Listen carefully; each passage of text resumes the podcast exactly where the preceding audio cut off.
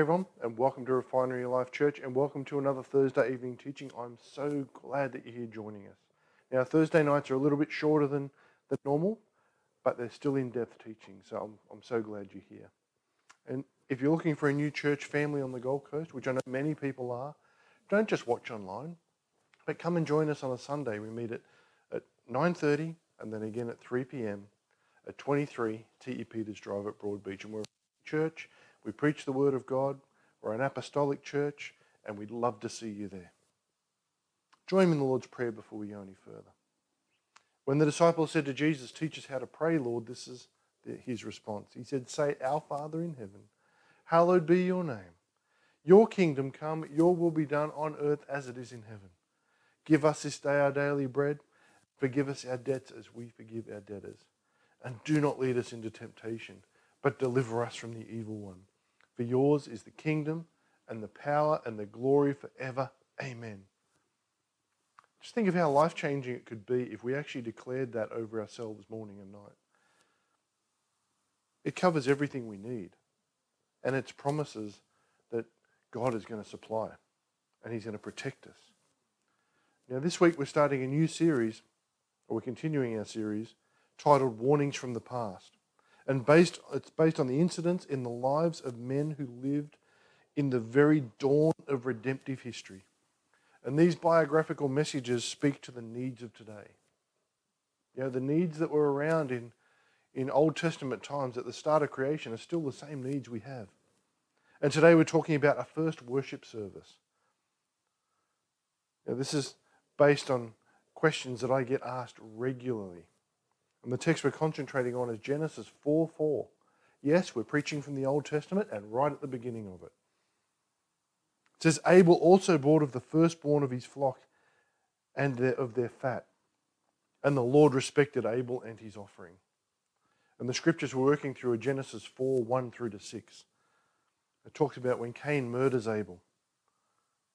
Now, Abel and Eve, sorry, Adam and Eve, his wife, let me start that again. Now, Adam knew Eve, his wife, and she conceived and bore Cain and said, I have acquired a man from the Lord. Then she bore again, and this time his brother Abel. Now, Abel was a keeper of the sheep, but Cain was a tiller of the ground. And in the process of time, it came to pass that Cain brought an offering of the fruit of the ground to the Lord. Abel also brought of the firstborn of his flock and of their fat. And the Lord respected Abel and his offering. But he did not respect Cain and his offering. And Cain was very angry, and his countenance fell. So the Lord said to Cain, Why are you angry? And why has your countenance fallen? Now, I've had people say to me, Well, maybe the, the grain offering and the, the fruit offering wasn't as good. That's, that's not the case here. First fruits is first fruits. Let's pray for our offering before we go any further given we're speaking of first fruits. We don't do offering messages at the refinery, but we pray for our offering every single time. So if you'd like to sow a seed into this ministry, the details will be on the bottom of the screen. Father, as long as we live, help us to seek you daily and walk in a believing and affectionate fellowship with you continually. We pray that when our Lord comes, we will not be found hiding our talents nor serving the flesh, nor asleep with our lamps not ready. May we be waiting and longing, but at the same time working, Lord, busy about the daily tasks that are so necessary for the building of a well rounded kingdom life. A part of our daily duties is the bringing of our gifts to the storehouse. Yet giving is more than an obligation. We give because we love, Lord, and we count it as a privilege to invest part of ourselves in the world of your kingdom. Use our gifts to your glory, Lord, and use our lives likewise to bring honor to your name. It's in Jesus' name that we pray this evening. Amen. Amen. Yeah, there was a young couple that was excited once as they prepared for worship on a particular Sunday. For four years, their young son had been in kindergarten um, or, or children's church. You know, a lot of churches have essentially a childcare, they're not teaching them anything while they'd been in the church service. And the young child had never been in church with his parents. which is something that we, we don't encourage at the refinery. We want children to be in the church. And the time had arrived for the son to have his first experience with corporate worship. And naturally, he was inquisitive about almost every element of the service. And he embarked on this adventure of learning how to worship, which we all need to do. We all need to learn how to worship. And Genesis is a book of beginnings. The fourth chapter has a record of man's first experience in worship. Abel knew how to worship. The acceptability of Abel's offering revolved around his attitude. Abel chose the firstlings, which means the best. And believers in today's world need to really learn how to worship. We really need to learn how to worship. We need to give our, our God our best. So today, let's have a look at the attitudes that make up worship and make it acceptable. First one is a profound reverence for God. There's been a reverent fear of God that's been removed from the churches over the last couple of generations. But Abel acknowledged the transcendence of God. Though primitive in his concept of God, Abel recognized the greatness of God. He knew about God's omnipotent power. He had great respect for God. Some of us need to get that. By giving an offering, Abel acknowledged that the Lord deserved his admiration. He wasn't just giving him the leftovers. Worship can be enhanced by a profound reverence for the Lord. We're running our worship team and some of our leaders at the moment through a worship training course, isn't even the right word for it. It's a study. And it's got nothing to do with the music. The distinct feature of worship in a human is an awe of the presence of God.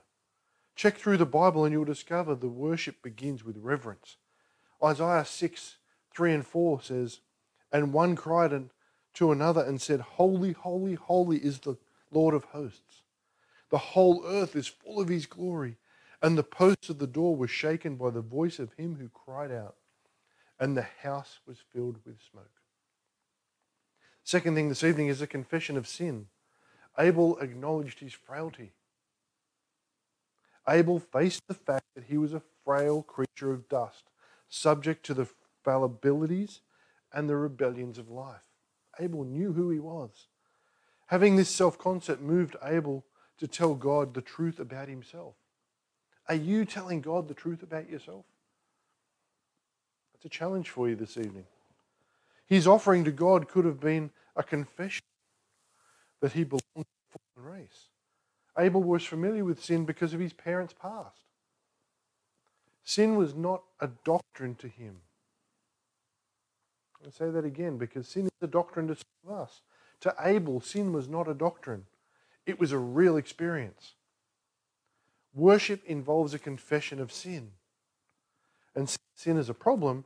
Proper worship includes the confession of sin. This means that we acknowledge our humanity, we acknowledge our frailty. And confessing our human needs inevitably leads to the acknowledgement and the confession of sins. Check through the Bible and discover that after a person's profound vision of God, there's generally a, painful view of self. Have a look. Isaiah 6 5 says, So I said, Woe to me, for I am undone, because I am a man of unclean lips, and I dwell in the midst of a people of unclean lips. For my eyes have seen the King, the Lord of hosts. Our third thing this evening is a personal commitment to God. Abel's worship led to action. Abel's worship didn't involve just the use of words, it involved action. Worshippers are workers, but workers aren't necessarily worshippers. He brought a choice animal from his flock.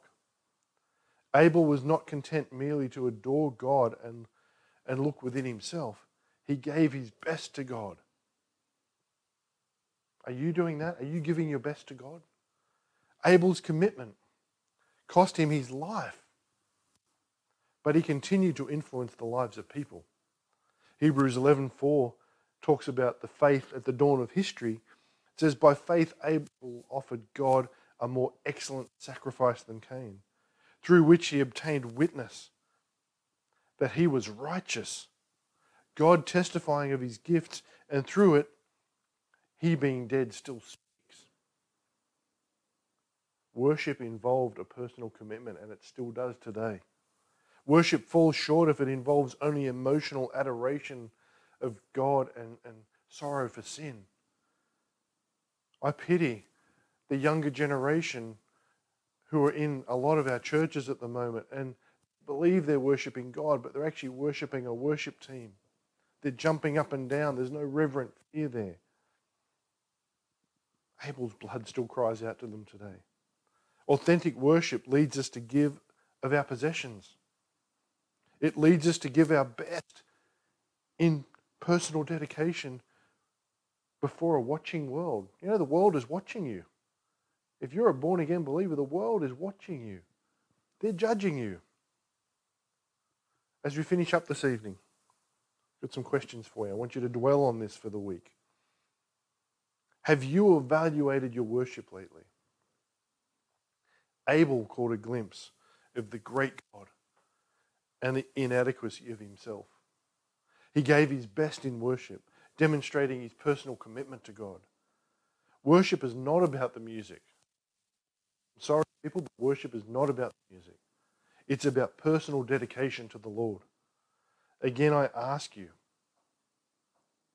have you evaluated your worship lately? And I want to encourage you, as I do every week, to be diligent with your Bible study time. Because God has so much more for us than we can get from just going to church once or twice a week and hearing someone else talk about the Word. When you spend time with God, your life will change in amazing ways because God is a Redeemer. There's nothing that's too hard for Him. And He can make you whole, spirit, soul, and body if you will allow Him to. He's a gentleman. He's not going to force Himself. You need to make the decision. And you're important to God, otherwise, you probably wouldn't be listening or watching this right now. But you're also important to us at the refinery. So when it comes to prayer, we believe that God wants to meet your needs and reveal his promises directly to you. So whatever you're concerned about and you need prayer for, we want to be here for you.